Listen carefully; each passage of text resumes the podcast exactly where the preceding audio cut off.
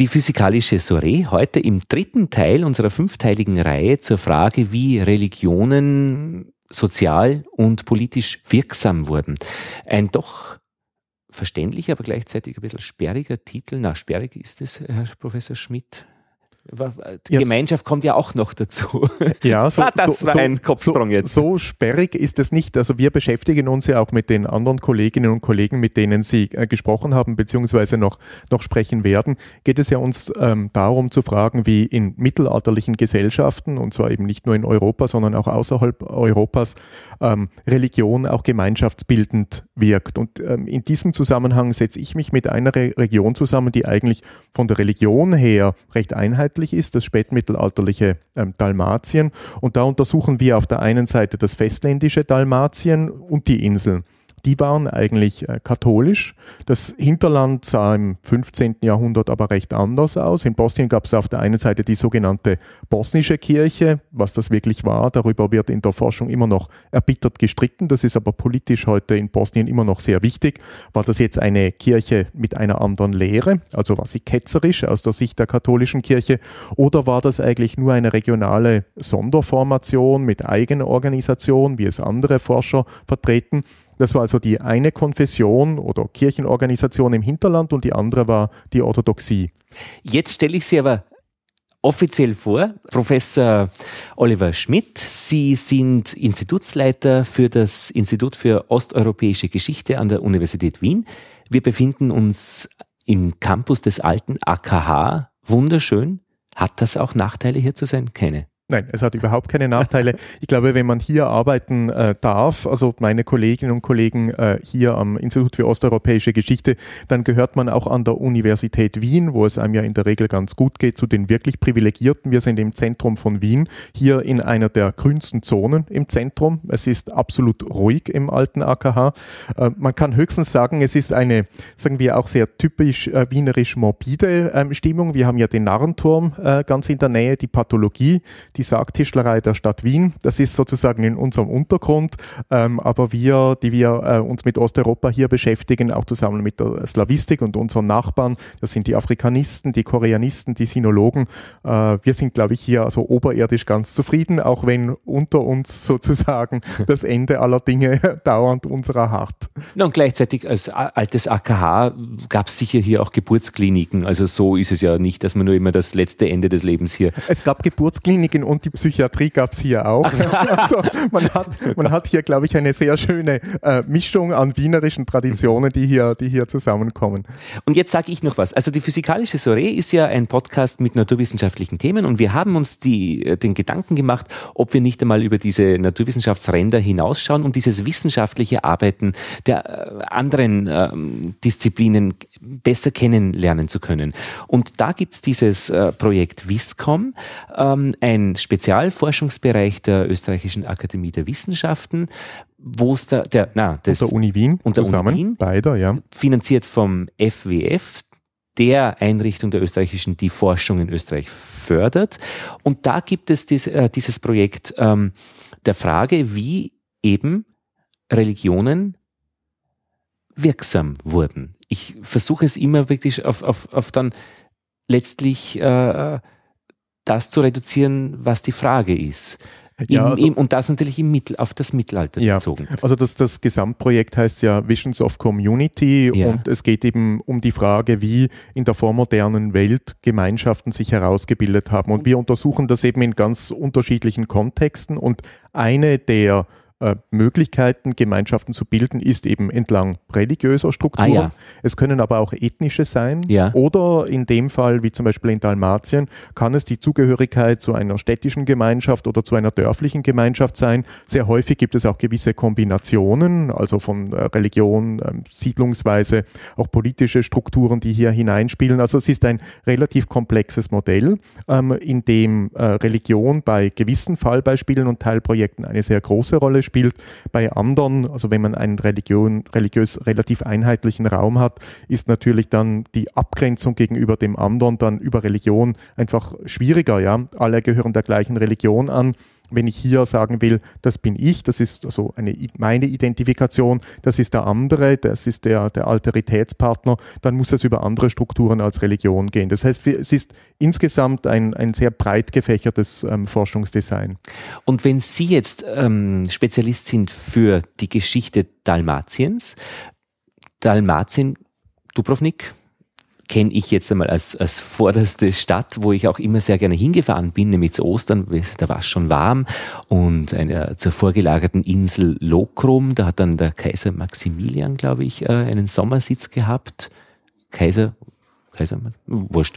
Ähm, und, ähm, und da ist ja das, wäre das dann ja feststellbar, da hat es praktisch vorne dieses Dubrovnik, das befestigte Dubrovnik, Handel und Religion auch, äh, aber dann das Hinterland war immer ein, ein, ein, ein wesentlicher und wichtiger Faktor. Das heißt, eine Gemeinschaft und die Zugehörigkeit ist dann eben, wo ist man verankert und in welcher Funktion? Ja, also wir beschäftigen uns mit ähm, zwei Fallbeispielen ein bisschen nördlich. Auf der einen Seite mit der Stadt Split und ihrem Umland ja. und dann mit, mit der Insel Korčula, also heute eine sehr, ja. sehr beliebte Ferieninsel. Was den speziellen Reiz ausmacht, das ist ja in der Forschung zu Dubrovnik schon lange bekannt, ist unglaubliche Fülle an Archivalien. Also die wurde ja für Dubrovnik entdeckt von einem früheren Professor unseres Instituts, Konstantin äh, Jerecek, der so im letzten Drittel des 19. Jahrhunderts eigentlich dieses Archiv erschlossen hat. Wir haben jetzt für die Insel Korčula eines der reichsten Archive für das östliche Mittelmeer im späten Mittelalter erschlossen. Und unsere Möglichkeiten sind, dass wir wirklich in die Kapillaren einer Gesellschaft vordringen. Also Was sind denn die Kapillaren die einer Gesellschaft? Die Kapillaren einer Gesellschaft sind zum Beispiel, dass wir für, sagen wir, das Jahr 1442 für jeden Morgen die Berichte der Feldhüter haben, die aufgezeichnet haben, was in der Nacht vorher an Flurschäden entstanden sind. Da steht zum Beispiel drin, dass in einem Dörfchen auf Korčula eine Kuh in den Garten der Anica gegangen ist, die hat dort irgendwie einen Kohl angebissen, ähm, die Nachbarn haben gestritten und am nächsten Morgen wird die Buße verteilt. Ja. Normalerweise wurden solche Sachen überhaupt nicht aufgeschrieben. Also in Bosnien zum Beispiel oder im gesamten Balkan hat man kein einziges solches Aktenstück, aber für die Insel Korčula haben wir hunderte und tausende solcher Fälle, wo man zum Beispiel rekonstruieren kann, was an irgendeinem Frühlingsmorgen im Jahr 1442 passiert ist. Und wir kennen die Protagonisten, da die Schriftlichkeit auf dieser, gerade auf dieser Insel enorm war. Und durch einen Zufall der Überlieferung, man weiß nicht warum, sich dieses Material nie weggeworfen wurde und ähm, es auch nie sonst ähm, zerstört worden ist in Kriegen. Deswegen können wir auch dem Leben von einzelnen Bauern und Bäuerinnen im Detail folgen. Also und Kapillar ist dann praktisch dieser feine Raum zwischen den Protagonisten. Ja, also man kann normalerweise, äh, wenn man so über das späte Mittelalter spricht, auch in Italien, arbeitet man ja zuerst einmal mit normativen Quellen, also Rechtstexten, Stadtrechten und so weiter. Wenn man Glück hat, haben sich dann noch äh, Notare erhalten, die eben Verträge aufgezeichnet haben. Schon bei Prozessen ist es schwieriger. Ja, Strafprozesse, wenn die dann entschieden sind, die müssen ja nicht aufbewahrt werden. Wenn die Protagonisten tot sind, kann man das auch wegwerfen. Zivilprozesse bewahrt man ein bisschen länger auf, ja, weil es da meistens um Besitzrechte geht. Aber dass man ein komplettes Archiv hat, ja, insbesondere die Strafprozesse und diese Dalmatiner auf Korčula waren extrem prozesssüchtig. Die sind wegen jeder Kleinigkeit zum Kadi gerannt und haben das dann aber ausführlichst beschrieben. Das heißt, wir können Tausende von Alltagsszenen rekonstruieren, wie Menschen auch zueinander in, in Beziehung standen und eben dann einzelne Gemeinschaften gebildet haben. Das können beruflicher Art, das können Dorfgemeinschaften gewesen sein. Das war dann der Unterschied zwischen den adligen Patriziern und der nicht adligen Bevölkerungsmehrheit auf dieser Insel. Aber bis jetzt wussten wir nur, dass es diese Gruppen gibt. Aber was das im Alltag wirklich ausmacht, das kann man dann erst anhand ähm, dieser, dieser Quellen erforschen, wenn man wirklich einmal in Details hineingeht. Also mhm. ein Beispiel zu nennen. Mhm. Ähm, es findet eine Prozession statt äh, und die Prozessionen waren immer ein Abbild der Gesellschaft. Also die wichtigen Leute schreiten da vorne heran und die, die weniger wichtig sind, die kommen mhm. zum Schluss. Mhm. Und plötzlich kommt eine Frau und drängt sich in die Gruppe der adligen Damen hinein. Mhm. Und zwar mit der Begründung, dass sie wichtig sei. Sie mhm. war nämlich die Geliebte des äh, Führers der, der Bauern auf der Insel. Das war der mächtigste Politiker.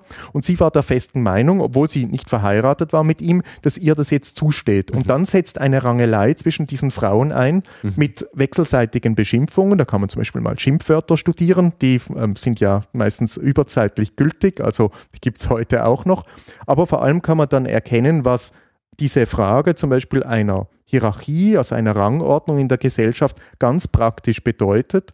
Wenn nämlich sich so ein Zug einmal aufstellt an Personen und eine Frau kommt, die ihre Stellung ganz anders definiert als, als die anderen. Und wo kann man das finden, wer wo gegangen ist in der Prozession? Nein, in, den, in der praktisch in der Situationsbeschreibung, dass es in dieser Prozession Probleme gegeben hat. Ähm, es ist so, also in Venedig spielten diese Prozessionen, und das waren Gebiete, die zu Venedig ähm, gekommen sind nach 1420, eine überragende Bedeutung.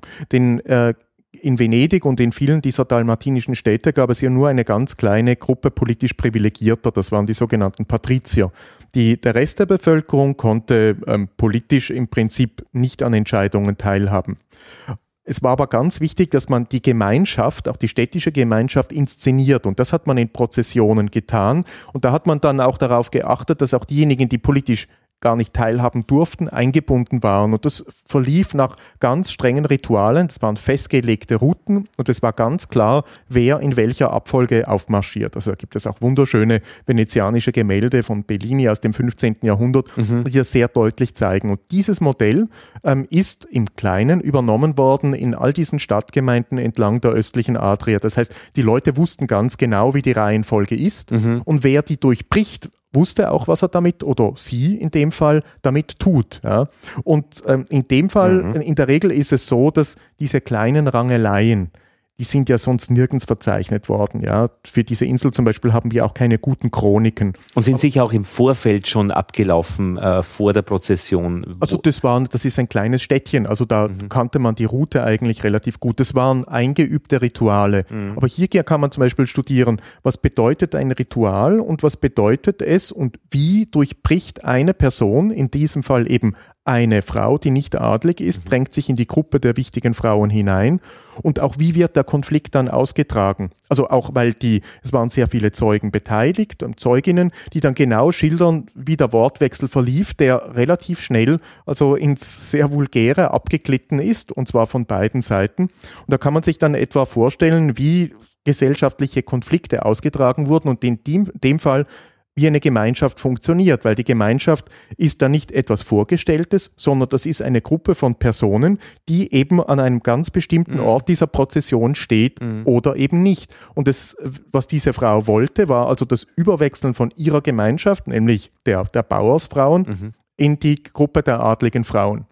Und ähm, das war in dem Fall eben nicht jetzt irgendein Diskurs, dis, Diskurs, sondern das war, wenn man so will, ein eine, eine, ein, es war ein Gerangel, also die, der Diskurs wurde in soziale Praxis übersetzt und die, die symbolische Abgrenzung, ja, die man sonst in irgendwelchen Rechtsbüchern findet, hat man in dem Fall wirklich gespürt. Da machen nämlich die adligen Frauen Front, schließen die Reihen und versuchen die andere abzudrängen, die sich das nicht gefallen lässt und offenbar, also durchaus körperlich in der Lage war, sich durchzusetzen. Das, das kennen wir dann aus anderen ähm, Episoden. Und das Interessante in dem Fall ist, das ist kein einzelnes Dokument. Wir können allen Personen, ah, ja. die da vorkommen, die können, die können wir in vielen, vielen anderen Situationen beobachten. Das heißt, äh, und das ist der große Vorteil, und das sind dann die Kapillaren, weil ah, wenn, ja. wir, wenn man nur so ein einziges Beispiel hat, ja, dann fehlt ja auch sehr viel an Kontext und Zusammenhang. Wir wissen nicht, wer diese Personen sind.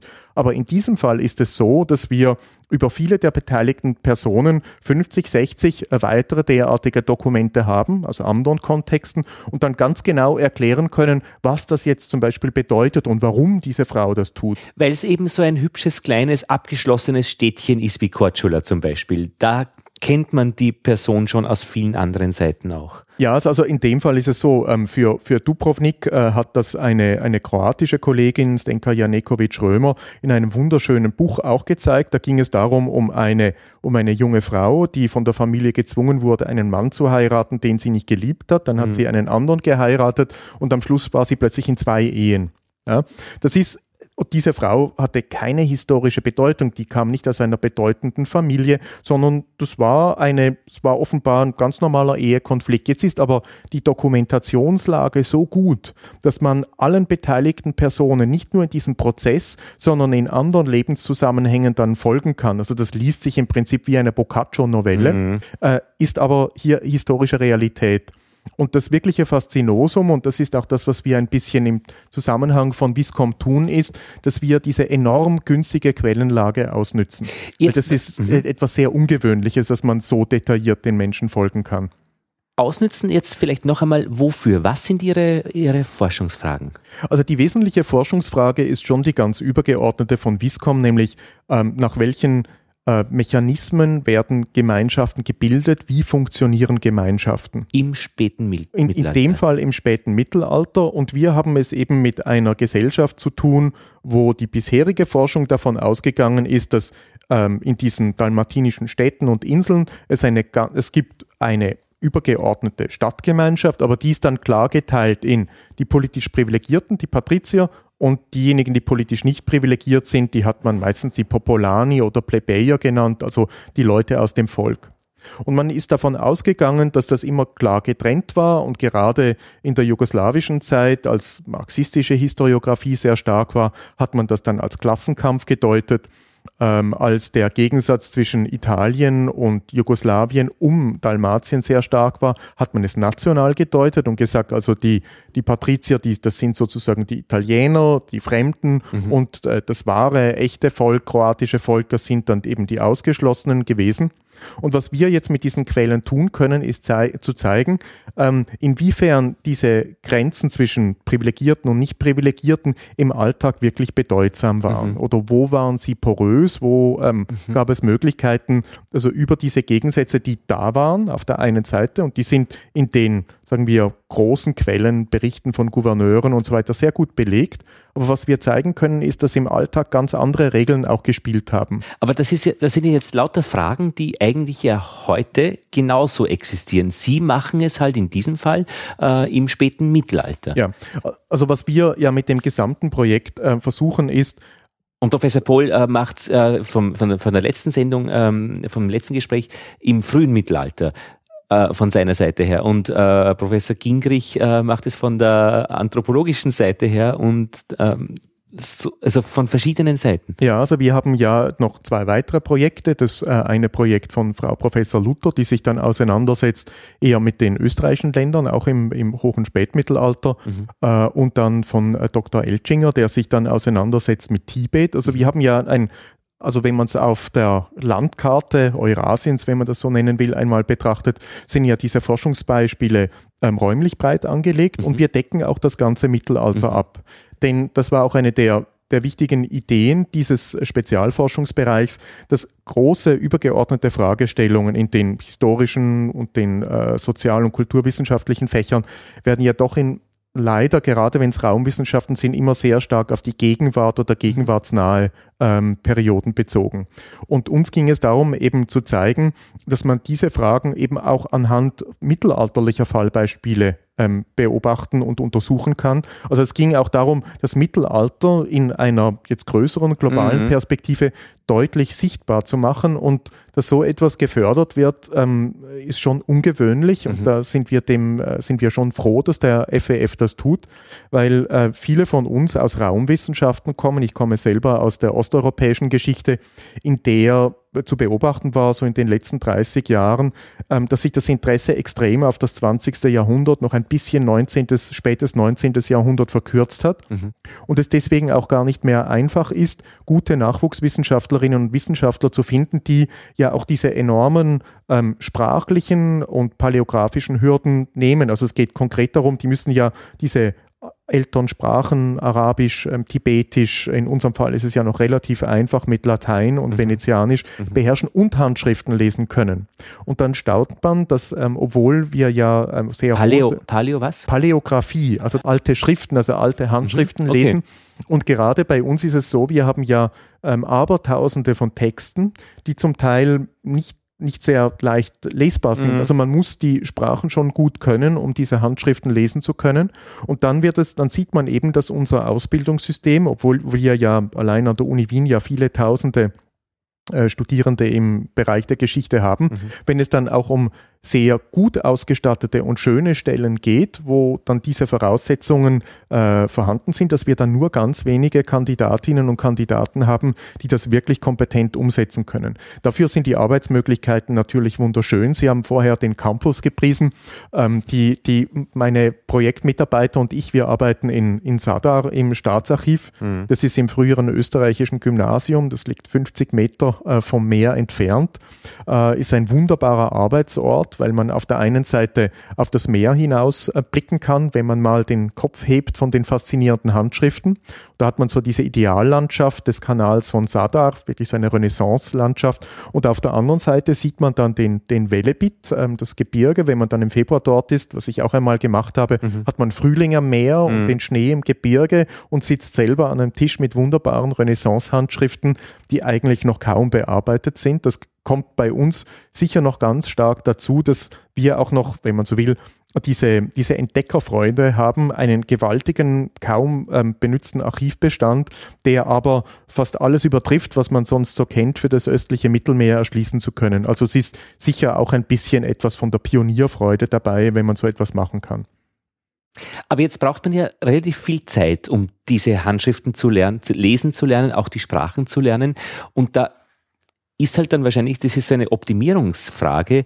Irgendwann äh, braucht man auch dann einmal wieder die Zeit, ins Große, in, das, in den großen Überblick zu gehen und eben diesen Sprung nach Tibet wieder zu machen oder eben ins frühe Mittelalter, wenn man im späten Mittelalter, damit man einfach ähm, etwas Neues daraus findet in Form von Vergleichen oder überhaupt äh, neuartigen Fragestellungen. Das ist ja nicht allzu leicht. Also Spezialistentum versus ähm, ja, ein, den großen Zusammenhang, das große Bild. Das ist sicher eine der, der großen Herausforderungen an so einen Spezialforschungsbereich und ähm, wir haben uns also sowohl ähm, die ähm, Projektleiter und auch die Mitarbeiter auf der anderen Seite ähm, sehr viele Gedanken darüber gemacht, aber ich glaube, wir haben eine sehr gute Struktur gefunden. Mhm. Es ging nämlich darum, dass ähm, vor allem in einem Prozess, der sozusagen von unten, nämlich von denjenigen, die die Forschung äh, umsetzen, den Mitarbeiterinnen und Mitarbeitern, eigentlich Bereiche identifiziert wurden, wo man ganz konkrete Fragestellungen ähm, beantworten kann. Also zum Beispiel, Wie zum Beispiel die Progression in Dubrovnik. Also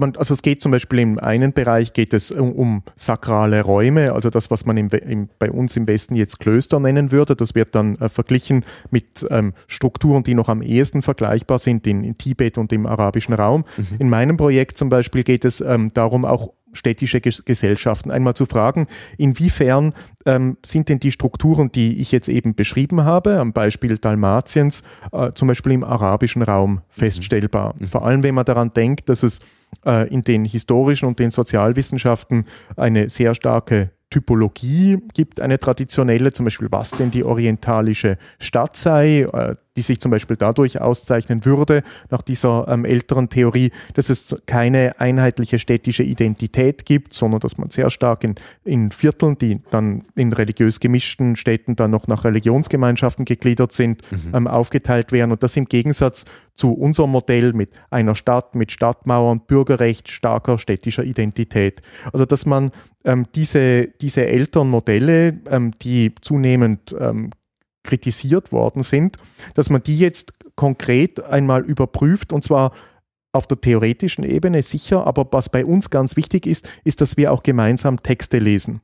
Denn äh, der der gesamte Spezialforschungsbereich beruht ja darauf, dass wir ganz, ganz aus unterschiedlichen ähm, kulturellen Zusammenhängen auch eine ganz unterschiedliche Art von Textproduktion mhm. haben. Also die Texte, die ich für Dalmatien habe, die finden wir in dieser Fülle im arabischen oder tibetischen Bereich nicht. Dafür haben wir dort aber andere ähm, Texttypen, zum Teil auch vergleichbare Texttypen. Und es geht jetzt einmal darum, und das ist eigentlich die faszinierende Arbeit, mhm. also dass ich wirklich zu einer neuen Theoriebildung gelangen kann, dass ich das eben tue, indem ich wirklich einmal vergleichend diese Texte lese, dass die Leute also am, am gleichen Tisch sitzen ja. und, und einmal ähm, versuchen, in die Diskussion einzuspeisen, was aus ihren Texttypen für diese übergeordneten Fragestellungen überhaupt herauslesbar ist. Und, und jeder hat diesen selben Text auch gelesen?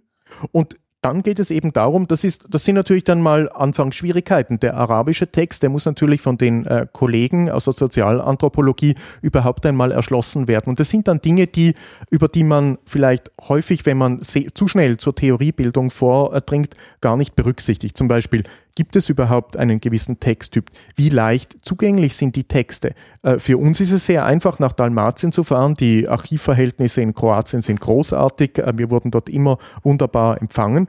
Während in Jemen jetzt äh, es generell, ähm, was die Kollegen uns mitgeteilt haben, natürlich kein derartig zentralisiertes Archivwesen gibt, wo ähm, Privatbesitz von Handschriften äh, wichtig ist. Sicher, das gibt es in Kroatien im kirchlichen Bereich ähm, zum Teil auch noch. Mhm aber wo jetzt eine, eine Situation herrscht, wo ähm, Forschungen sehr schwer möglich sind.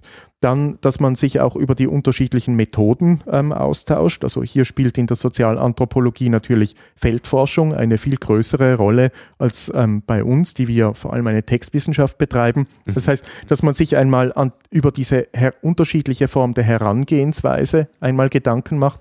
Dann ist auch die Frage der Erschließung dieser Texte, wie leicht lesbar sind sie denn? Das, das hat ganz praktische Folgen. Also wie viele Texte kann ich als Tibetologe oder als Arabist in einer bestimmten Zeit erschließen und wie viel zum Beispiel äh, Texte aus meinem dalmatinischen Bereich können denen zugänglich gemacht werden? Mhm. Äh, und das sind häufig Dinge, über die man viel zu wenig äh, reflektiert. Dabei macht das eigentlich, ähm, was die, nur die Herstellung einer gemeinsamen empirischen Basis ausmacht, ist es eigentlich schon ganz zentral. Und da kann man dann an, an Methoden und auch an den unterschiedlichen theoretischen ähm, Zugängen dieser Forschungsfelder ähm, sehr viel an Gewinn herausziehen. Und das geht eben darum, dass, dass wir sagen, sicher, es geht uns um die Beantwortung einer großen übergeordneten Fragestellung. Aber die soll eben schrittweise erfolgen, sie soll organisch erfolgen und sie soll eben in einem Prozess erfolgen, in dem die, die Mitarbeitenden, die ja tatsächlich dann immer in diesem Spannungsfeld stehen, dass sie auf der einen Seite ja disziplinär forschen,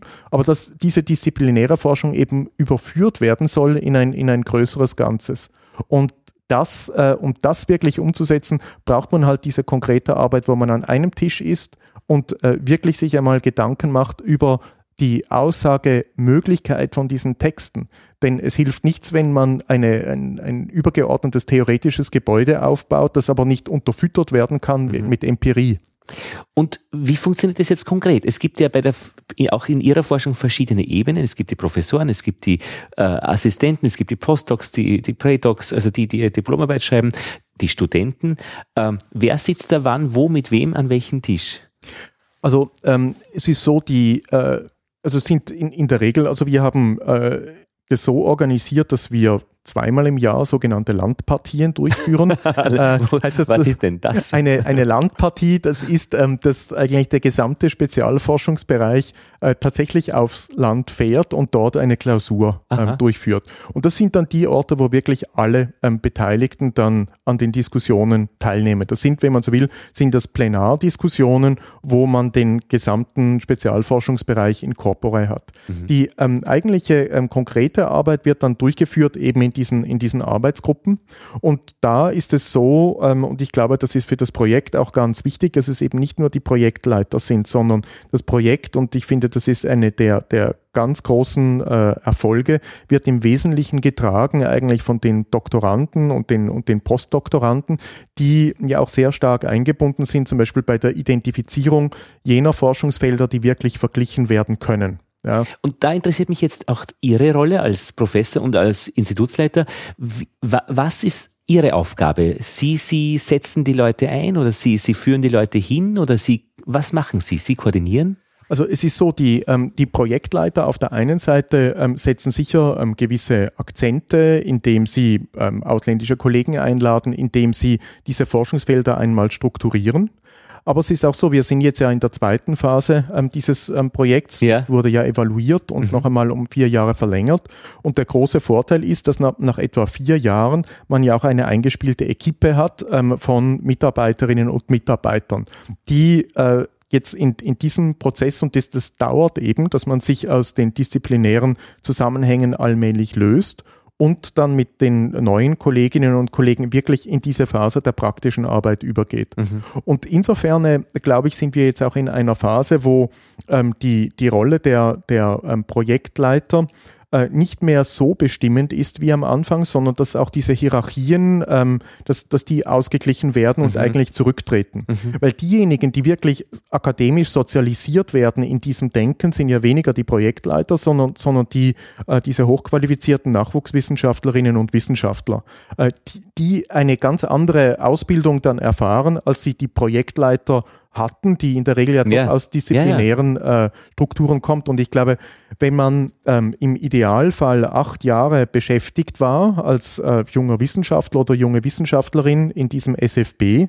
dann ist das schon eine ganz tiefe Prägung. Ich mhm. bin dann eben nicht nur mit Arabisten oder mhm. Sozialanthropologen, Tibetologen oder Medievisten zusammen, sondern meine Ansprechpartner kommen aus ganz anderen Zusammenhängen. Das sind aber diejenigen, mit denen ich auch physisch zum Beispiel ähm, die, die Büros teile, die ich regelmäßig äh, treffe zu, äh, zu Diskussionen und, und das ist ein wichtiger Punkt, dass ja aus den verschiedenen Fachbereichen auch immer bedeutende Wissenschaftler eingeladen werden von anderen Universitäten. Das heißt, ich kann auch sehen, wie die wichtigen ähm, Persönlichkeiten in einer anderen Disziplin, wie die denken, ja, ähm, und davon auch dann einiges für meine eigene, sowohl die disziplinäre wie die interdisziplinär angelegte Arbeit übernehmen. Das heißt, ich würde sagen, dass in der, in der zweiten Phase, und wir hatten das auch schon ganz stark bei der Vorbereitung der Evaluierung, wo die, äh, die, die Mitarbeiter des, ähm, des, des SFB eine ganz entscheidende Rolle gespielt haben. Und ich glaube, wo es uns auch ähm, von Seiten der Projektleitung darum gegangen ist, dass die Leute, die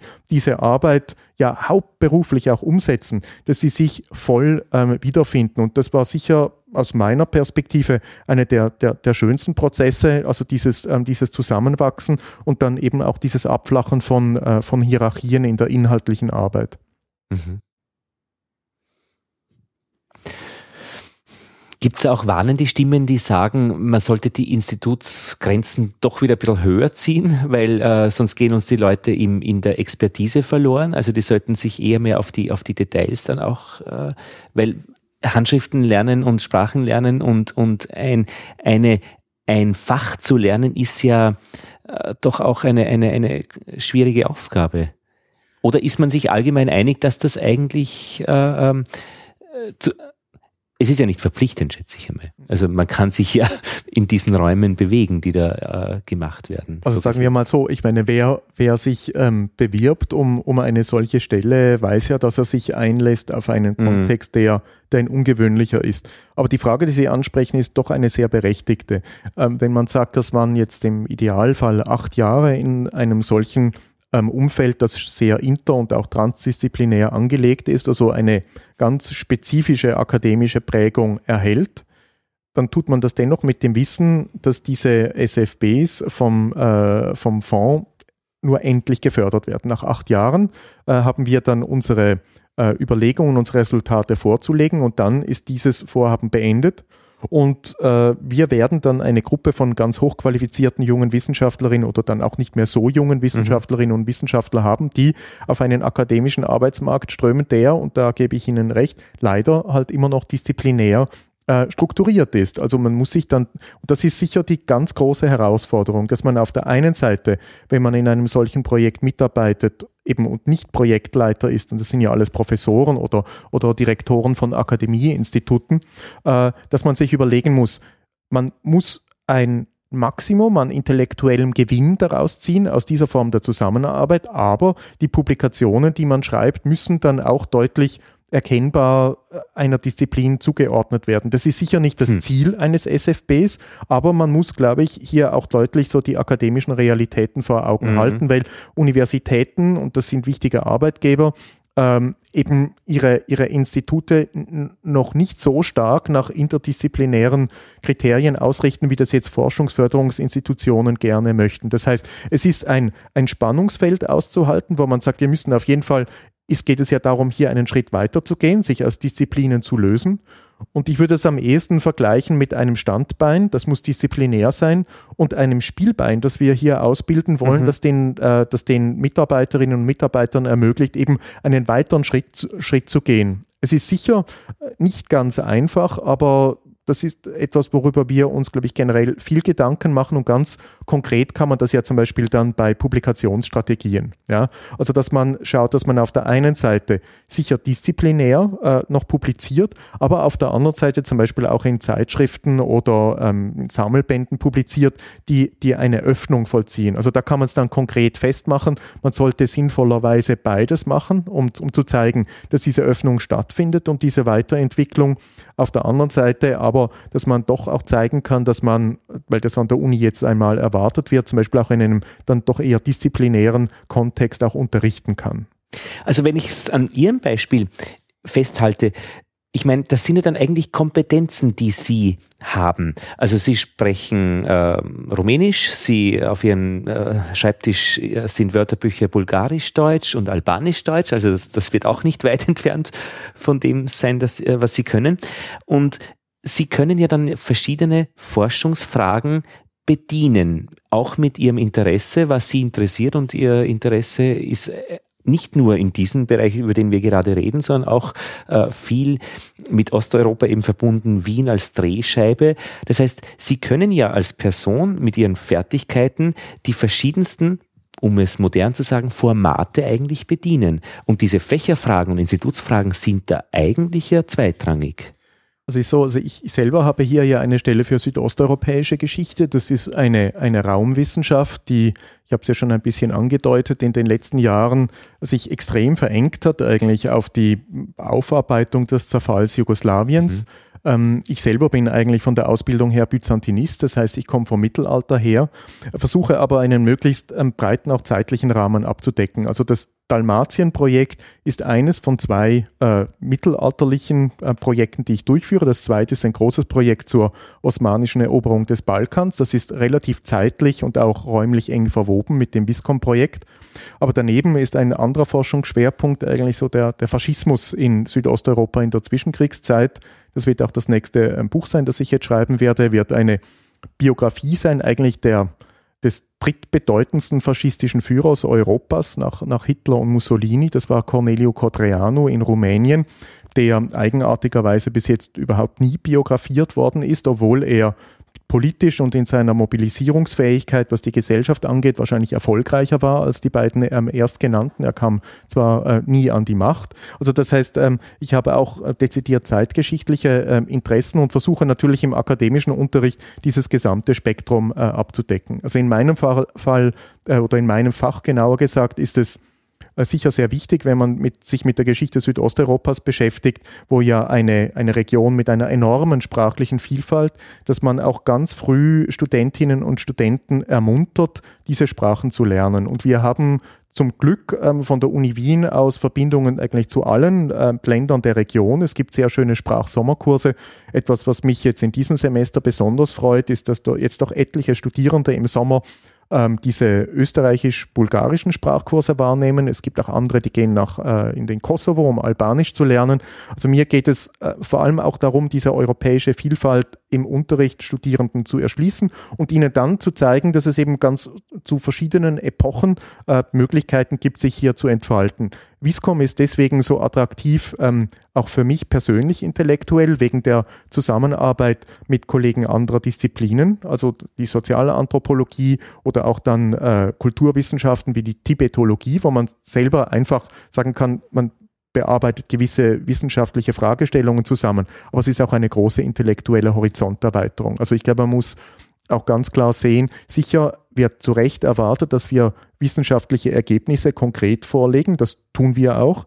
Auf der anderen Seite hat ein solcher SFB aber, glaube ich, auch intellektuelle Langzeitfolgen, die mhm. man nach acht Jahren nicht abschätzen kann, weil ähm, es hier eine generelle, sowohl theoretische wie, sagen wir, auch auf andere Räume bezogene Öffnung stattfindet, wo man einfach plötzlich ganz neue Bücher liest und sich mit Fragestellungen auseinandersetzt, die erst danach dann schlagend werden. Also ein Beispiel, äh, Sie haben ja schon die Forschungen von Professor Pohl angesprochen, der sich ja auch sehr stark auseinandersetzt ähm, seit, seit vielen Jahren mit dem Übergang von der Spätantike zum frühen Mittelalter mhm. und den Veränderungen in Europa.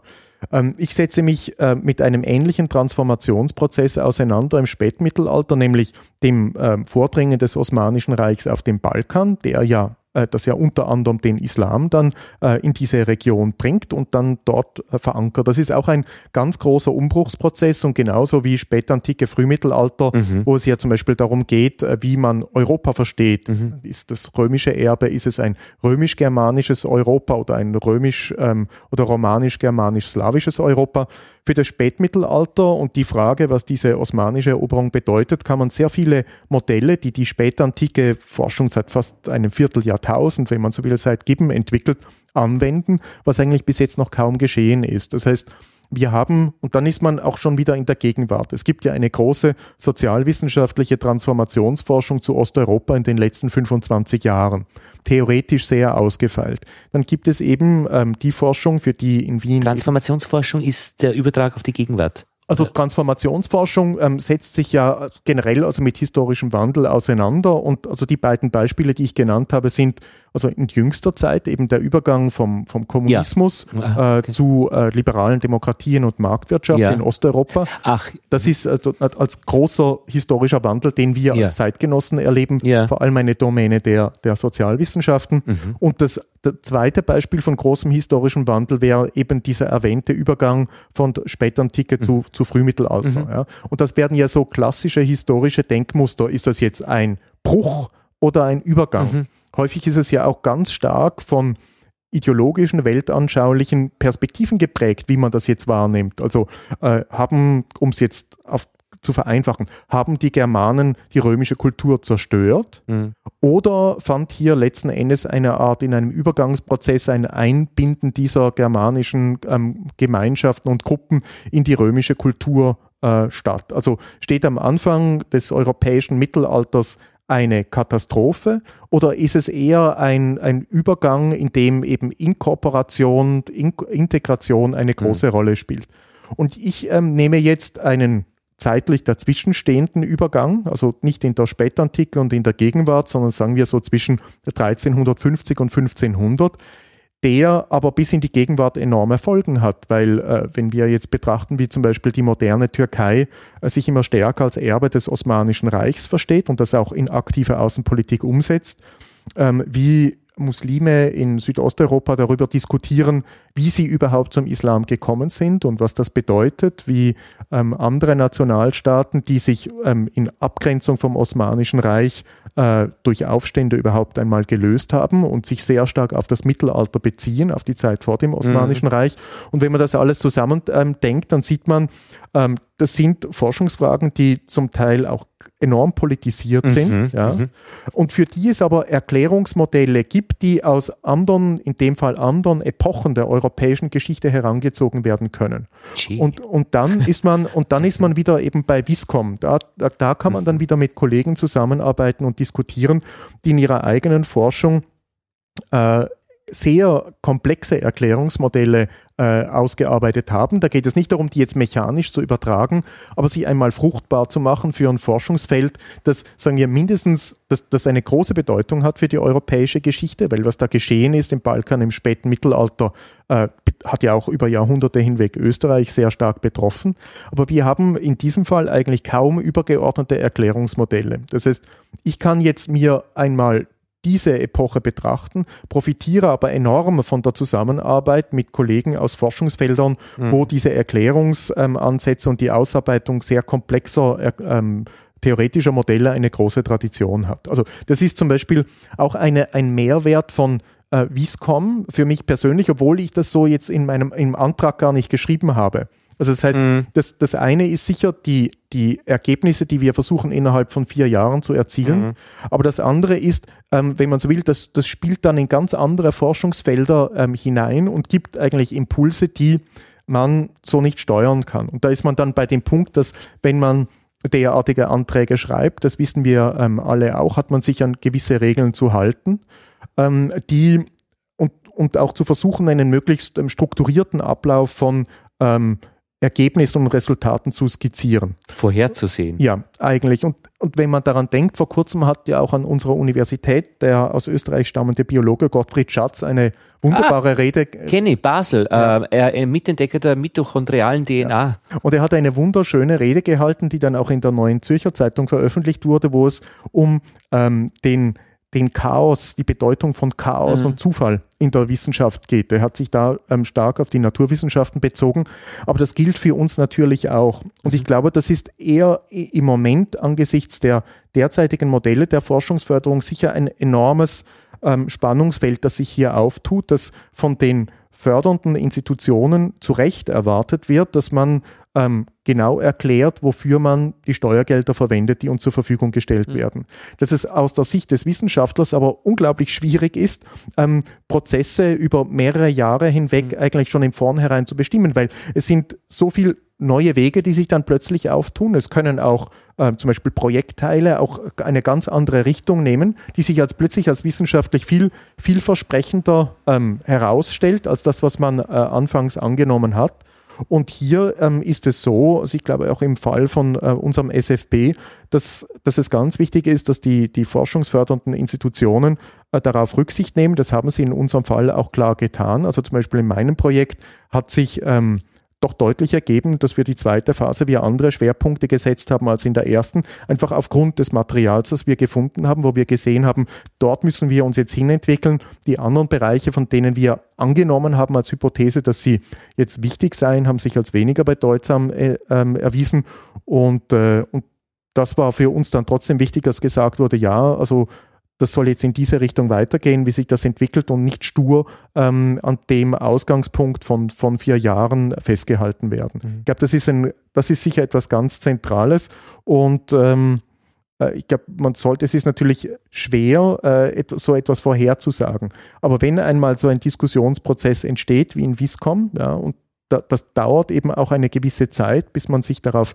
bis sich alle darauf eingelassen haben, dann ist der, dann ist der, gut, das ist jetzt ein Begriff eher aus der Wirtschaft, aber ich verwende ihn trotzdem, dann ist der Mehrwert viel größer als das, was man wirklich vorhersagen kann. Aber eben, er ja. ist eben nicht vorhersagbar, ja ich, es gibt eine Parallele zur, zur deutschsprachigen Podcast-Landschaft, weil es gab so im Internet ähm, in, den, in, in, den 90er Jahren äh, die Möglichkeit, dass Leute beginnen, Audioinhalte zu veröffentlichen. Und das hat sich angehört, wie wenn halt wer am Klo sitzt und in ein Mikrofon reinredet, es halt, es ist furchtbar.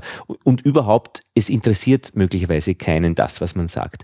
Aber in dieser zweiten deutschen Podcast-Welle hat es plötzlich Leute gegeben, die so aus diesem Chaos Computer Club Bereich kommen, die diesen Wissenstransfer ähm, äh, zum Thema gemacht haben und äh, einfach, was heißt einfach einmal, Plattformen geschaffen haben durch die Programmierung eines Tools, in dem man Audioinhalte veröffentlichen kann, leicht, auf der anderen Seite leicht abonnieren kann, also diese Schwellen gesenkt und auf der anderen Seite äh, an der technischen Qualität gearbeitet, wie sich das Ganze auch dann gut hörbar machen lässt. Und das Dritte dabei ist noch eine andere Art von Gesprächsformaten entwickelt, wie bisher im äh, Rundfunk äh, spürbar war.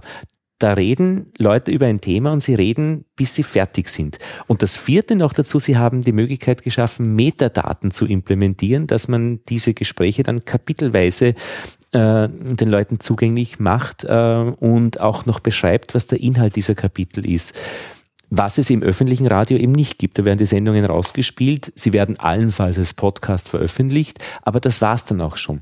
Und durch diese praktisch vier Komponenten, es kommt noch was Fünftes dazu, regelmäßige Treffen dieser Podcaster, die jetzt in den verschiedenen Themenbereichen publizieren, äh, dass also auch die jetzt miteinander reden und der eine ist eben äh, der, der, der jeden Tag einen, einen Podcast macht, der zweite ist der, der über technische Themen redet, der dritte über eben Osteuropa auch, gibt es einen wunderbaren Podcast, äh, der heißt Erscheinungsraum, der sehr viel mit Osteuropa in Verbindung ist. Und die Leute treffen sich und da entstehen wieder extrem viele neue Facetten, die man eben nie vorhersagen hätte können. Aber eben, ich finde, die, die eigentliche Kunst, das entstehen zu lassen, war in der Hand von wenigen Leuten, die sich die Gedanken gemacht haben, wie kann ich diesen Prozess ermöglichen? Und ich könnte das nicht erfinden, solche Strukturen, die dann eben erfüllt werden mit der Arbeit von vielen, vielen, vielen Menschen, die das aufbauen. Ja, also ich glaube, wir hatten äh, zum Beispiel an der Universität äh, gibt es ja den, äh, das, äh, das Modul der, der Forschungsplattform. Und wir haben hier die, die letzten Jahre, da war ich auch ähm, Sprecher dieser Forschungsplattform, haben wir eine aufgebaut für Osteuropa. Und da ging es uns genau um das, also mit viel geringeren äh, Finanzmitteln als der FEF zur Verfügung stellt, dass wir hatten eigentlich einen Koordinator, das war das die, die Hauptfinanzierung, ein ganz, ganz brillanter Mann, das war unser, äh, unser großer Vorteil. Aber dann konnten wir eigentlich alle ähm, in Wien an Osteuropa interessierte Disziplinen zusammenbringen. Mhm. Und das ist etwas Ähnliches dann eingetreten wie äh, im SFB, das ist nämlich die eigentliche Trägergruppe. Das waren dann die Gruppe der Doktorandinnen und Doktoranden der Fortgeschrittenen und dann der Habilitantinnen und Habilitanten, die äh, genau wiederum in diesem Spannungsverhältnis. Sie mhm. kamen aus Disziplinen mhm. und übergeleitet wurde das Ganze dann in äh, Diskussionen. Wir hatten das äh, vor kurzem äh, sogar, das war dann hochinteressant, einen Austausch zwischen äh, Physik und Literaturwissenschaft. Da war Herr Aspelmeier da von der, von der Physik und es ging dann um die Frage, inwiefern Quantenphysik jetzt ähm, eine Methode sein kann für die Interpretation äh, ukrainischer Literatur. Mhm. Also das hatte etwas sehr Experimentelles. Aber wir versuchen hier ähm, an, der, an der Universität und ich, ich hoffe, dass das in Zukunft auch weiter entsprechend ähm, gefördert wird, einen, einen wissenschaftlichen Nachwuchs auszubilden, der eine gute Ausbildung hat in der Disziplin. Also eine, eine, diese Ausgangsbasis muss immer vorhanden sein. Mhm. Aber der dann bereit ist, diesen Schritt auf den anderen äh, zuzugehen. Und wir sind hier wiederum wie beim SFB im Bereich so der Sozial- und Geisteswissenschaften und wir haben das jetzt auch umgesetzt in ein eigenes Studienprogramm. Wir werden ab dem Wintersemester interdisziplinäre Osteuropa-Studien als Masterstudiengang anbieten können. Und dort werden die äh, Literatur- und Sprachwissenschaften dabei sein, die Geschichte, äh, die Politikwissenschaft, Kultur- und Sozialanthropologie. Und da werden auch dann Lehrveranstaltungen durchgeführt, wo Lehrende aus diesen verschiedenen Disziplinen im selben Seminar sitzen. Aber wenn Sie sagen, ähm, gut ausgebildet in der Disziplin. Ist es nicht jetzt äh, der, nur der halbe Weg, äh, nicht der halbe Weg, äh, geben Sie da nicht klein bei, weil, weil die Rolle der Disziplinen ja möglicherweise, was definiert denn eine Disziplin? Sie haben es gesagt, räumlich zum Beispiel, Osteuropa, aber vielleicht auch zeitlich. Aber kann man nicht diese Definition der Disziplinen auch komplett neu überdenken? Ähm, also es ist so, die, die Disziplinen, äh, gut, im Fall der osteuropäischen Geschichte ist es sicher mal ein, ein räumlicher Zugang, aber bei uns sind es auch die ganz klassischen äh, historischen Methoden, die wir, ähm, die wir anwenden. Zum Ach, Methoden, äh, ja, mh, also verstehe. Also das ist, äh, das, das, das, ist, mhm. das ist hier gemeint. Also in dem Fall sind Disziplinen zum Beispiel eben, dass ein, äh, ein Literaturwissenschaftler, ja, ja. Ein, ein, eine Linguistin, ein Historiker, die mhm. Politikwissenschaftlerin äh, zum Beispiel einen selben Text ganz anders lesen. Also wir hatten das mhm. einmal mhm. ausprobiert. Äh, zu Beginn der Plattform haben wir einen Text des Nobelpreisträgers äh, Brodsky ausgegeben und da saßen dann im selben Raum ähm, Archäologen, Politikwissenschaftler, ähm, mhm. Theologen, Byzantinisten, Historiker. Mhm. Und es war faszinierend zu sehen, dass äh, aus den unterschiedlichsten Perspektiven dieser Text ganz anders gelesen wird, auch mhm. ganz, ganz anders verstanden wird. Spannend, ja. ja. Mhm. Und da sieht man natürlich schon äh, zum Beispiel die Herangehensweise äh, an einen Text. Und das sind dann von Methoden und Theorien, sind die klar disziplinär ähm, geprägt. Mhm. Ähm, es ist, glaube ich, dasselbe Spannungsverhältnis, wie wir es bereits angesprochen haben. Also ich habe betont, dass es so wichtig ist, ähm, dass man einen, einen klaren disziplinären Ausgangspunkt hat, dass man sich mal mit bestimmten Theorien und Methoden einfach vertraut gemacht hat. In bestimmten Fächern kommen natürlich dann klar Sprachen, Kulturkompetenzen dazu, mhm. Grundlagenwissenschaften, das können eben die Handschriftenkunde sein, das kann Münzkunde, Siegelkunde und so weiter sein. Da muss man sattelfest sein. Mhm. Und dann in einem zweiten Schritt kann man sich dann öffnen.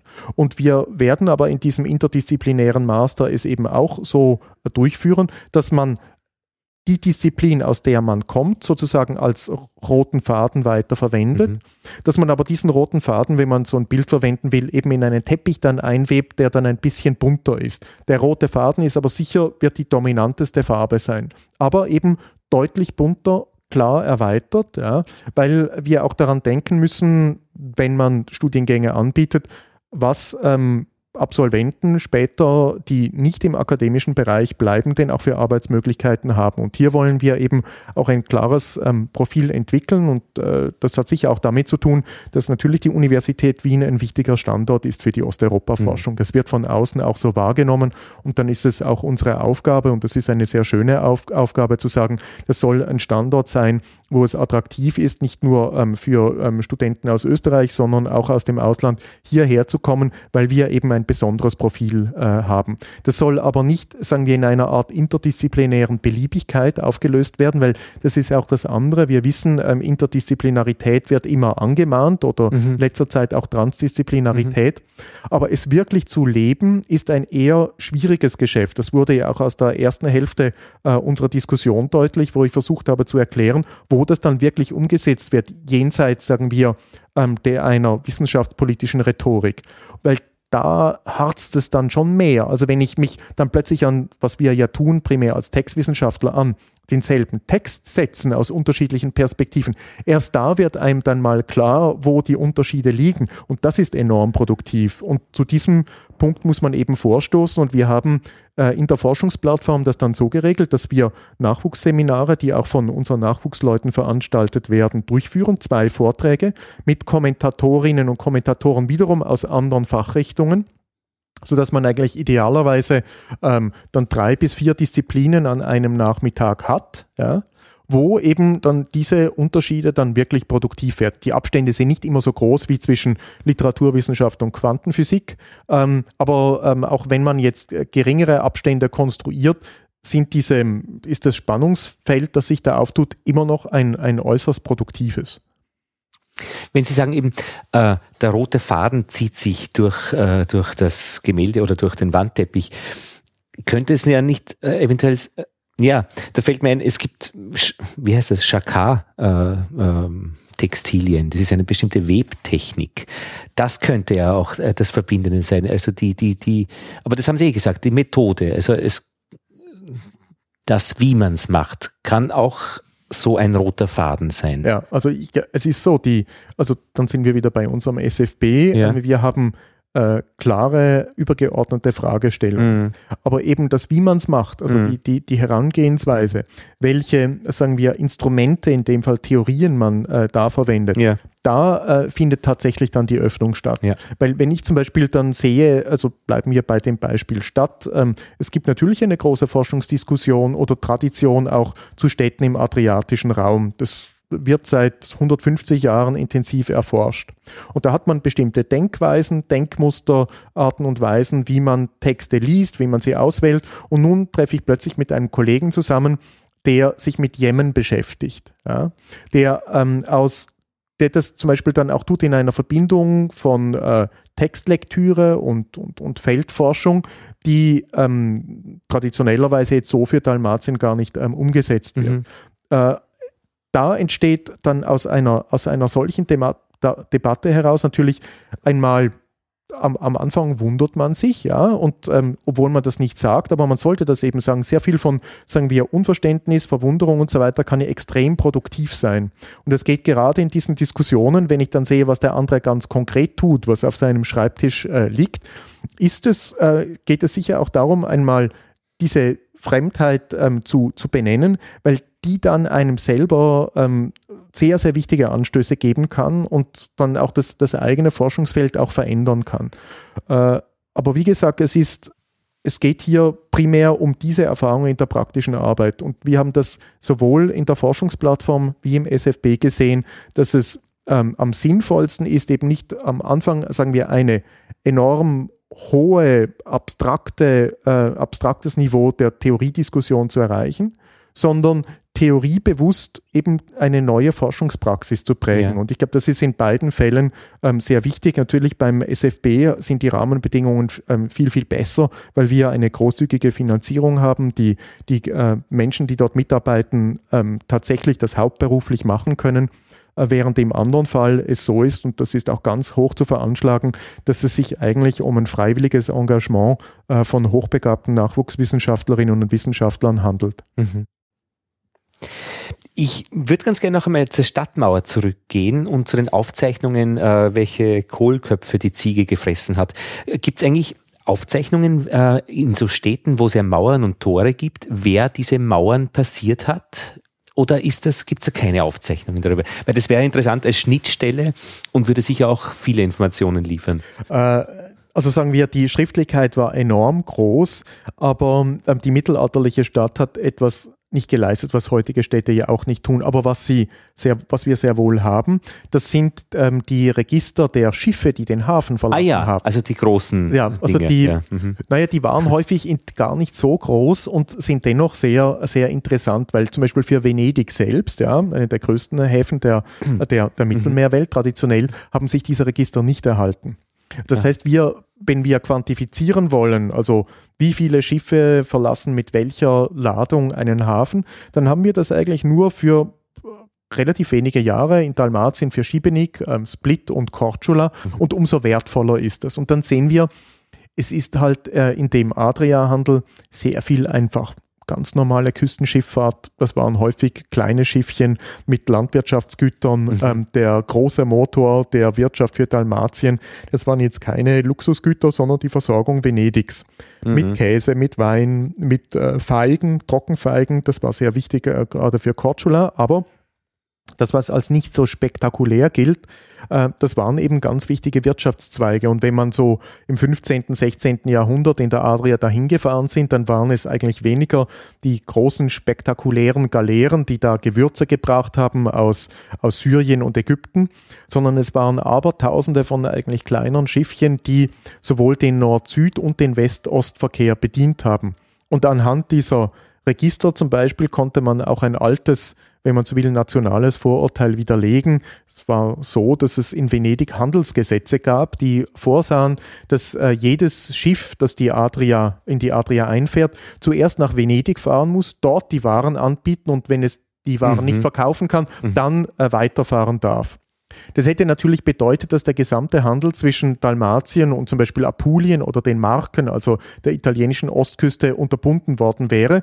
Und Historiker haben das viele Jahre geglaubt und die These aufgestellt, die Venezianer haben den ganzen Handel zerstört, ähm, den transadriatischen, also zwischen West- und Ostküste. Anhand dieser Register kann man sehen, dass mhm. Venedig seine eigene Handelsgesetzgebung gar nicht umsetzen konnte. Yeah. Denn die Handelsregister, diese Hafenregister, das sind ja offizielle, äh, offizielle Quellen. Das heißt, die Schiffe, die da von Split äh, zum Beispiel nach Ancona gefahren sind, die sind ja nicht als Schmuggler losgefahren, sondern mit äh, Stempel und Siegel des venezianischen Gouverneurs. Mhm. Und da konnte man dann wunderschön nachweisen, äh, dass das eben ein Mythos war, die Zerstörung des transadriatischen Handels, sondern dass halt Venedig zwar das versucht hat, aber gescheitert ist. Man hatte gar nicht so viele Polizeischiffe, die man hätte da zirkulieren lassen können, um einen also alten, uralten und wichtigen Handelsstrom zu mhm. unterbinden. Mhm. Also das kann man sehr wohl auch quantifizieren. Also das ist jetzt also nicht nur, sagen wir, so kulturgeschichtlich, anthropologisch angelegt, eben wie die Geschichte mit den Kohlköpfen, obwohl da könnte man auch quantifizieren oder mal über die Viehschäden sich Gedanken machen. Da wäre der Forschungsaufwand groß und das Ergebnis wahrscheinlich überschaubar. Aber andere Dinge kann man sehr wohl quantifizieren. Also nicht, wer von Land hineingekommen ist, aber immerhin, wer äh, legal das muss man sagen, dann losgefahren ist mit den Schiffen. Illegal gab es auch sehr viel. Ich habe selber einen Aufsatz geschrieben zu Schmuggel in der südlichen Adria, der insofern faszinierend ist, als die, die Schmuggelmechanismen und die Schmugglernetzwerke ähm, sehr an die Gegenwart erinnern. Mhm. Ähm, also die, der Schmuggel von äh, Apulien auf den Balkan, äh, von Waffen zum Beispiel, bis hin, dass die Schmuggel, äh, die Schmuggler, äh, Ringführer häufig führende Politiker sind. Das erinnert ja auch ein bisschen so an heute. Und äh, die Tatsache, dass zum Beispiel die, diese führenden Politiker am Balkan, die diese Schmugglerringe geleitet haben, eine, eine, hatten eine große Vorliebe bekundeten für italienische Mode. Das sieht man ja heute auch noch. Und äh, das, das Faszinierende ist, es war so ein Zufallsbund. Es gab eine äh, venezianische Behörde, die diese Schmugglerprozesse durchgeführt hat. Und ich bin da vor vielen Jahren einmal auf diesen Bestand gestoßen, der dann ganz großartig ist. Also man kann dann ausgehend eben von dieser ganz kleinen Insel, die eben nicht abgeschlossen ist, das ist so ein Ausgangspunkt für die Forschung, kann man sehr viele Zusammenhänge äh, erschließen. Und die Schmuggler sind, und da sind wir wieder beim Thema der, äh, der Gemeinschaft, sehr wohl eben auch eine eigene Interessensgemeinschaft mhm. gewesen, die weit über diese Insel hinausgeht. Ja. Mhm. Und dann kann man sozusagen, ein kriminelles Netzwerk äh, ist auch eine Gemeinschaft, vor allem weil auch sehr starke Wertvorstellungen, Rituale damit verbunden sind. Ja. Zum Beispiel, also um nur ein Beispiel zu geben, einmal zu Beginn eines venezianisch-osmanischen Krieges haben diese Schmuggler, das waren ja venezianische Untertanen, den Osmanen Waffen geliefert.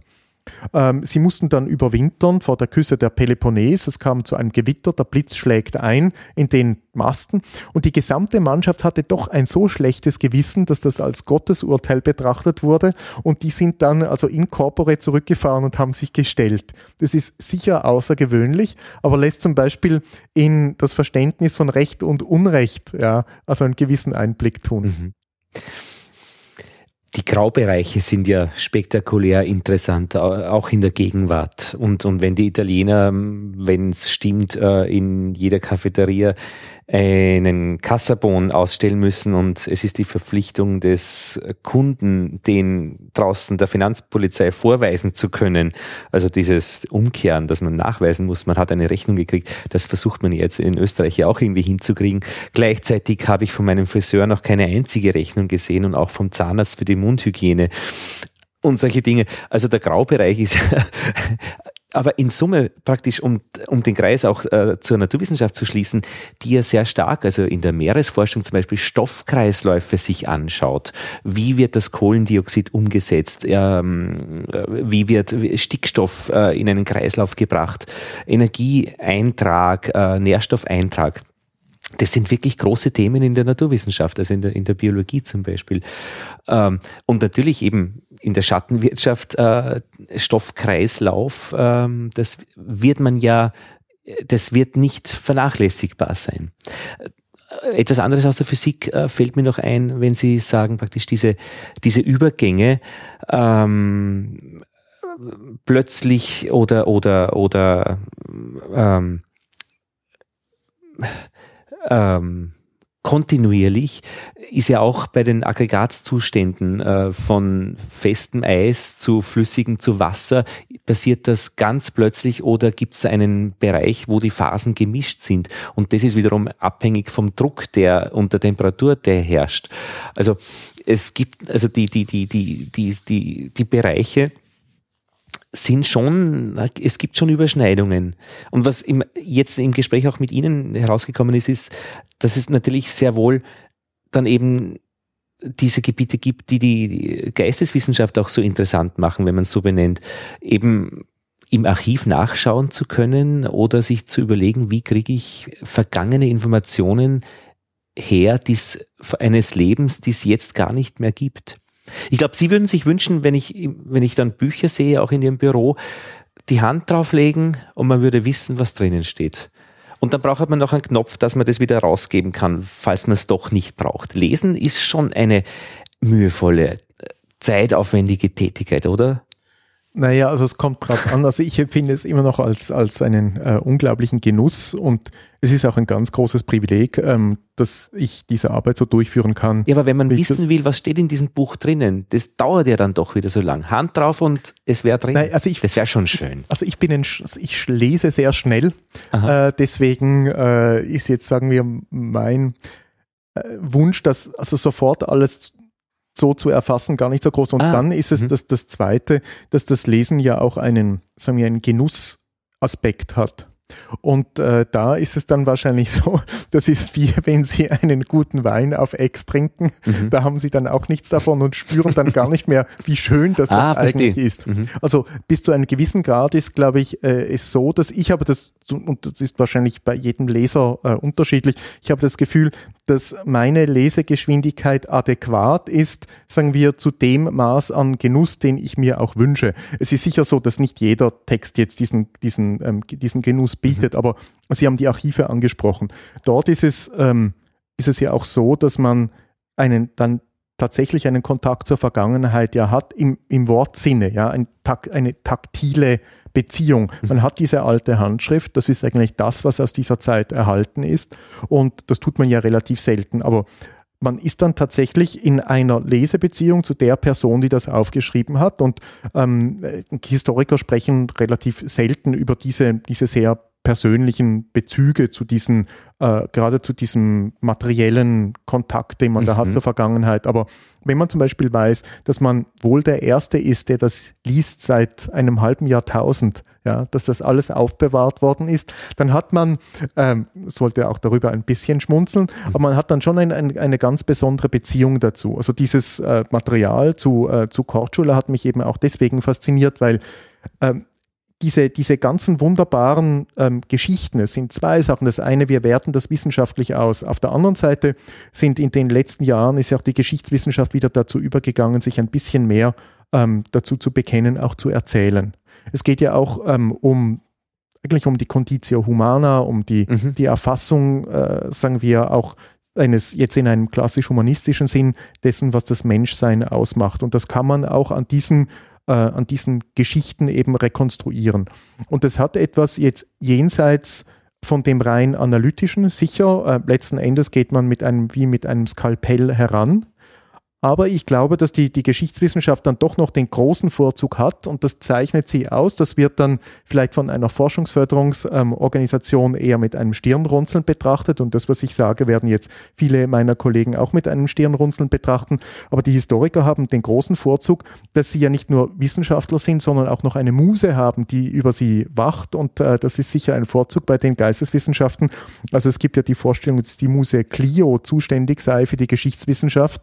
Und und ähm, das ist auch eine der ganz großen Möglichkeiten. Moment, Sie Entschuldigung, äh, äh, Geschichtswissenschaft und Geisteswissenschaft wird unterschieden? Nein, also die Geschichtswissenschaft sind ja Teil äh, ja, übergeordneten Geisteswissenschaften, okay. aber nach der antiken Vorstellung ist ja die, die Historiografie, die Geschichtsschreibung ja. ist eine ganz, ganz alte literarische Gattung.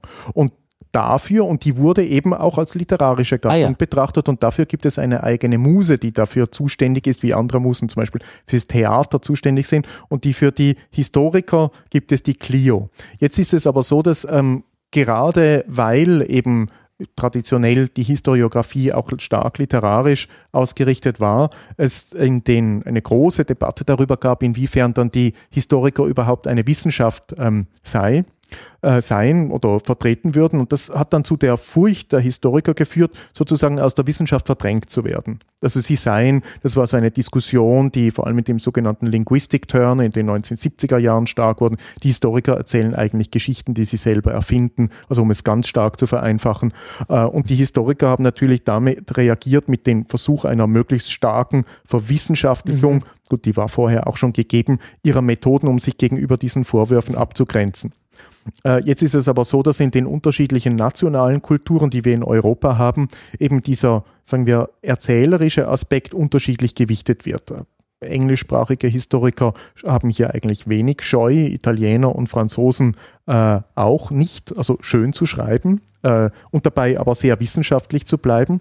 Denn die Geschichtswissenschaft ist ja eine, die den großen Vorzug hat, dass ja in außerhalb jetzt enger Fachkreise in der Gesellschaft ja prinzipiell ein großes Interesse besteht an historischen mhm. Themen. Mhm. Und das sicher eine der großen Herausforderungen ist, das wird sicher auch dann zum Teil auch unser Viscom betreffen. Genau. Wie kann man denn die Ergebnisse, die wir da erzielen, in einer Art und Weise darstellen, dass es jemanden interessiert außerhalb sehr enger äh, historisch, geschichtswissenschaftlicher und sozialanthropologischer Zirkel. Und da spielt Sprache und auch der Wille, vermitteln zu wollen, eine ganz große Rolle, weil es geht ja nicht darum, dass man das wissenschaftliche Niveau senkt, sondern dass man eine Sprache findet, die eben auch der Vermittlung komplexer ähm, Zusammenhänge gerecht wird.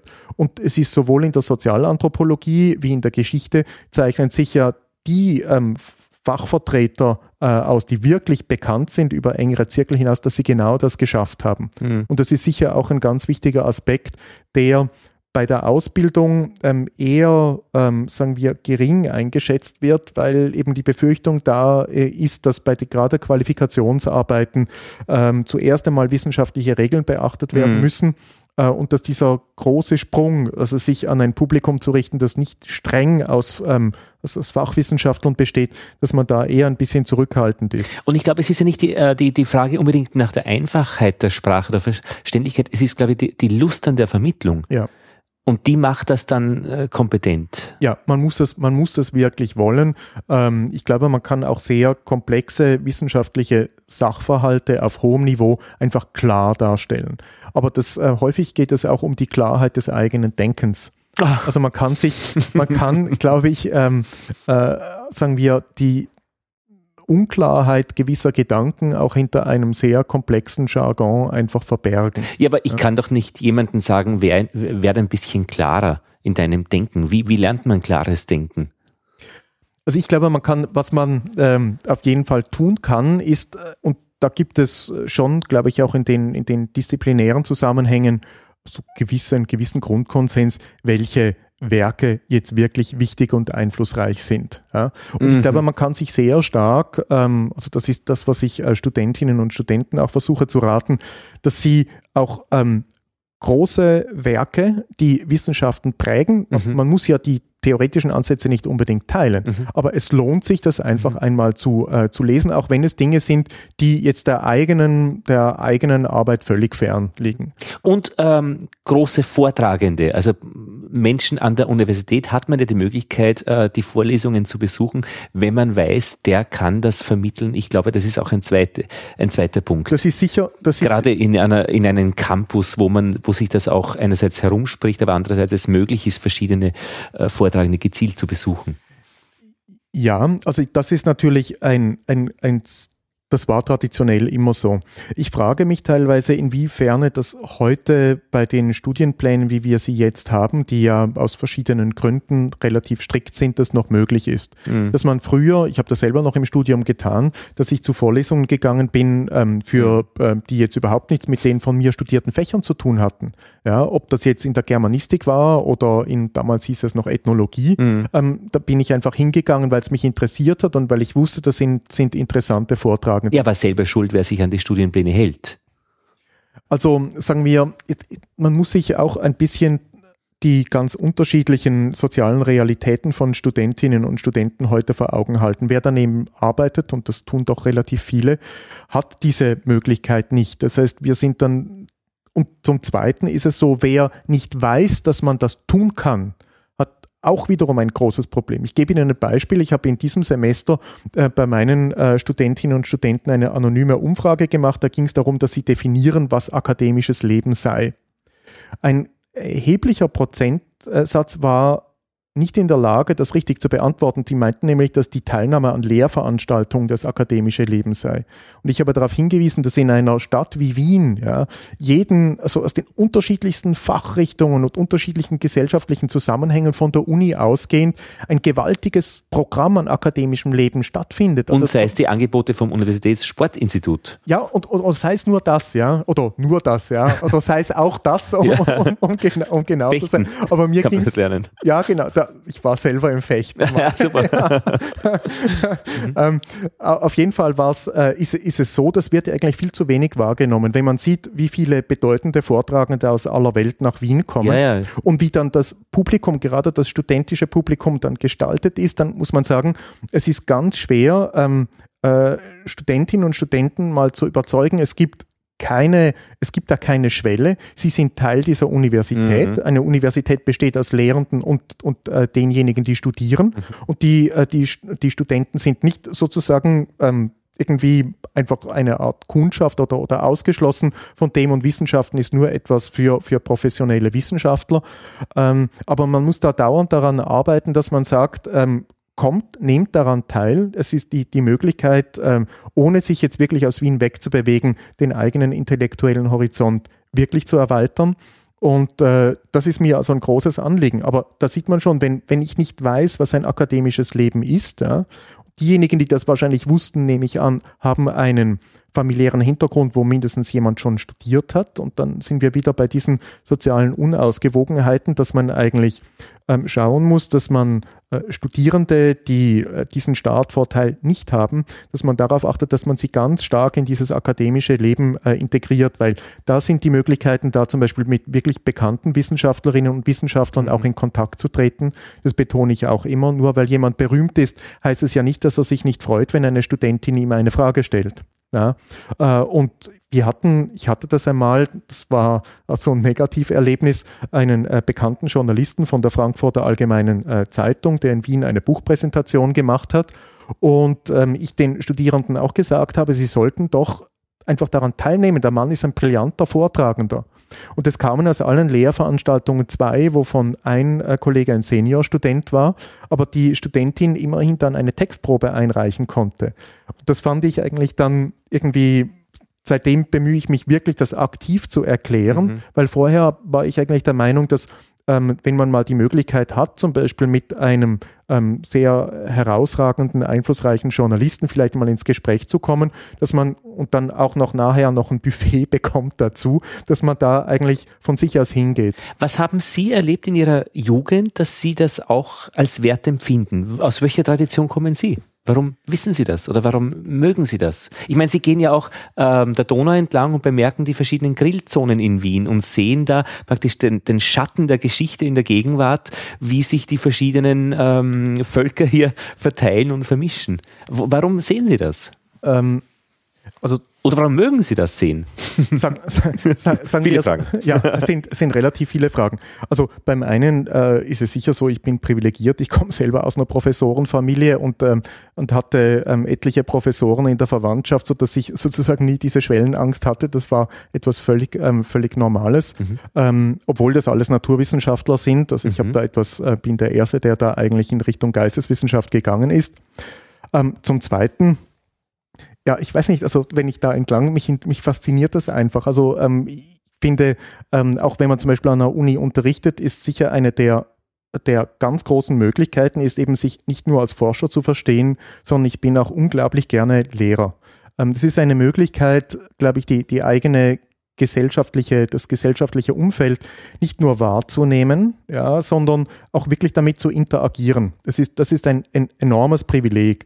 Äh, und auch mit, mit Menschen aus den, sagen wir, unterschiedlichsten Hintergründen zusammenzukommen und auch wirklich intensiv mit ihnen ähm, zu arbeiten, zu diskutieren und sicher auch zu versuchen, dass die Dinge, die mir persönlich wichtig sind, dass ich die irgendwie weitergeben kann und, und vermitteln kann. Und ich glaube, das ist gerade heutzutage ein enormes Privileg, dass man eben nicht nur sagt, wir leben in einer Zeit, einer, die sehr stark als Krise wahrgenommen wird, wo sehr viele Menschen verunsichert sind, äh, wo sie Orientierung wollen, sondern dass man eben, und da sind wir wieder dann im, im vielleicht im Kleinen, im Konkreten, ähm, die Möglichkeit hat, da einen, einen Raum, und da ist der, das ist der universitäre Raum, wo man eben da diskutieren kann. Das Zweite, ähm, was Sie angesprochen haben, äh, das ist die, die Faszination, äh, die sicher die Stadt Wien ähm, auf mich äh, ausübt, wo ich jetzt ja doch schon den größten Teil meines Erwachsenenlebens ver verbracht habe. Ähm, und vor allem Bereiche, die eigentlich weniger wahrgenommen werden. Äh, Sie haben das angesprochen äh, kurz. Also das ist auch eines meiner längeren Projekte, ein, ein, ein Buch zu schreiben, ähm, das Balkan Wien heißen wird und wo es eigentlich darum geht äh, zu zeigen, eine, was dieser Balkan in dieser Stadt ausmacht. Ja, der für Menschen, die aus dieser Region äh, stammen, ist Wien eigentlich die Hauptstadt. Ja, das sagen auch ähm, sehr viele. Es ist der Bezugsort, das ist, sagen wir, die erste Weltstadt, ähm, wenn man auf dem Weg nach, nach Westen ist. Und auf der anderen Seite äh, wird das von österreichischer Seite häufig nur teilweise oder gar nicht ähm, so wahrgenommen. Das heißt, es ist ein, ein großer Teil der Stadt. Ja? Also wenn man Gäste zum Beispiel hat aus, aus Serbien, ähm, die können sich hier wie ein Fisch im Wasser sprachlich bewegen, weil egal wo man hingeht, also wenn ich, ich kann in das nobelste Kaffeehaus gehen und ich kann auf Serbisch bestellen. Es wird in, in Wien wohl nur wenige soziale Zusammenhänge ähm, geben, wo ich nicht irgendjemanden finde, der eben der Sprache, die heute Bosnisch, Kroatisch, Serbisch genannt wird, sich, ähm, sich ausdrückt. Es gibt aber dann Zonen, wo das sehr schön sichtbar wird und ich finde, äh, gerade wenn man sich dann also so am Donaukanal und an der Donau, insbesondere an der Donau, äh, die äh, diese, diese Grillkultur betrachtet, dann kann man auch sehr schön sehen, wie ähm, derartige ähm, ethnische Gemeinschaften funktionieren, wie sie interagieren, ähm, welche Formen von Freizeitgestaltung hierher getragen werden und ähm, sozusagen wie, wie Gesellschaft aufgebaut wird. Es gibt ja dann auch einen Teil, wo man dann eher äh, Einheimische findet, ebenfalls mit äh, Subgruppen. Nackt oder nicht nackt, nackt, äh, nackt, sexuelle äh, Orientierung hin oder her. Genau, also da, äh, da sieht man sehr schön, wie diese eigentlich eigentlich, wie diese Stadt funktioniert. Mit Hund sind, oder ohne Hund. Ja, und dann sind wir eigentlich fast wieder bei der Prozession, ja, wo es ja auch darum ging, wie verschiedene gesellschaftliche Gruppen mhm. sich sichtbar machen, ja, wo, wo Gesellschaft nicht kein Abstraktum ist oder Gemeinschaft, Ach, sondern ja. tatsächlich als Menschen, die in einem Raum sind. Und ich glaube, wer da an der alten Donau ist, der, der kann sozusagen durch diese Stratigraphie der Stadt, ja, die von niemandem organisiert, ähm, das ist eine Selbstorganisation und die Stadt Wien ähm, hat dann eben diese, diese Grillaufseher, die da auch äh, eventuelle ähm, Konflikte dann ausgleichen. Da ist dann sozusagen die Obrigkeit da, aber in einer eigentlich sehr ähm, geschickten Art Art und Weise. Aber das Faszinierende ist, ich interessiere mich im Mittelalter dafür, wie Gemeinschaften im öffentlichen Raum sichtbar sind.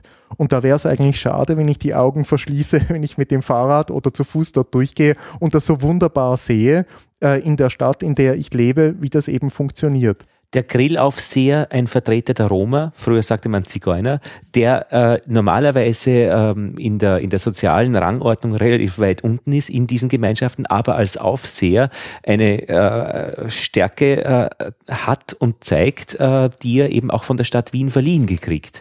Der als verbindendes Element dieser Prozession. Ja, also das ist, das ist sicher etwas ganz Faszinierendes. Ist das, glauben Sie, äh, zufällig entstanden oder, oder ist das Absicht? Da müssen wir wen fragen. Das kann ich, das, das, das kann ich, das kann ich nicht abschätzen. Ich kann es nur äh, aus der Beobachtung sagen, äh, dass es sicher, sollte es beabsichtigt gewesen sein, es außerordentlich klug war. Da ja, müsste ja. man also denjenigen bei der Stadt Wien, der das so entschieden hat, oder derjenigen ein großes mhm. Kompliment machen. Und sogar wenn es unabsichtlich geschehen ist, glaube ich, dass es eine, eine sehr, sehr kluge ähm, Lösung mhm. war. Also ähm, Menschen, die gewisse kulturelle Codes ähm, verstehen, auch, auch sprachlich ähm, sich da sehr gut ausdrücken können und die sicher auch den notwendigen Schmäh haben, um das zu tun. Ja. Mhm. Auf der anderen Seite. Es ist soziale Intelligenz nämlich, äh, ja. zu lesen in den Menschen, äh, in ihren, in ihren, ich, ja. Ja, ja, und das ist, mhm. das ist sicher etwas, äh, etwas, etwas Faszinierendes. Und was mich besonders interessiert, ist eben dieser Aspekt der, der Stadt Wien. Und äh, wichtig ist hier zu betonen, dass es sich eben nicht nur, sagen wir, um ähm, Gruppen handelt, wie man sie jetzt zum Beispiel beim, äh, beim äh, Grillieren äh, sieht am, äh, an der alten Donau, sondern dass auch sehr viel im ganz hochkulturellen Bereich, was die Geschichte Wiens angeht, ganz eng mit dem Balkan verbunden ist. Ähm, und das sind dann teilweise Dinge, während man ja ähm, äh, Gruppen von Zuwanderern dann doch deutlich wahrnimmt im sozialen Umfeld, aber sie häufig dann meint, in einer, sagen wir, gewissen sozialen Schicht verorten zu können, wird, geht es mir eben auch darum zu zeigen, äh, dass, man, dass es eben das gesamte Spektrum ist, bis in die absolute Elite und vor allem, dass die Verflechtung in die österreichische Gesellschaft hinein traditionell sehr, sehr stark war. Mhm. Ähm, das ist ein, sagen wir, offenkundiges historisches Faktum und äh, Österreich definiert sich ja im Elitenbereich heute noch, eben durch die sehr engen Kontakte nach Osteuropa.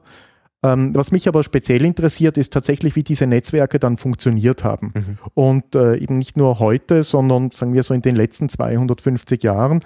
Und dann wird auch dann verständlich, warum für so viele Menschen aus der Region Südosteuropa Wien eigentlich gar nicht als Ausland wahrgenommen wird, sondern als, als eine Stadt, wo man sich ganz normal bewegt, eben mhm. wo äh, man ja nicht einmal groß die Sprache wechseln muss, weil es, weil es so viele Möglichkeiten, auch der, äh, der, der Anlaufmöglichkeiten einer ganzen, einer, einer großen, eines großen kulturellen Lebens auch gibt.